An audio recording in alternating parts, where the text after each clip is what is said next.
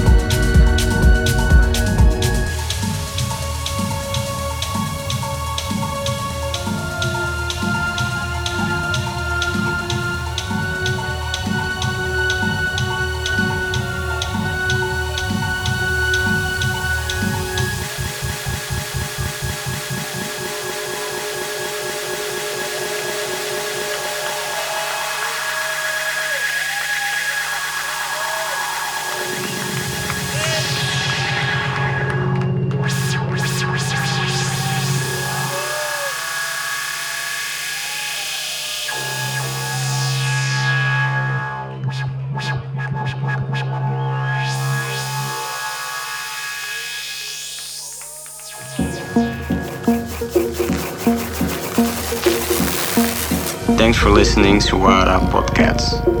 See you next week.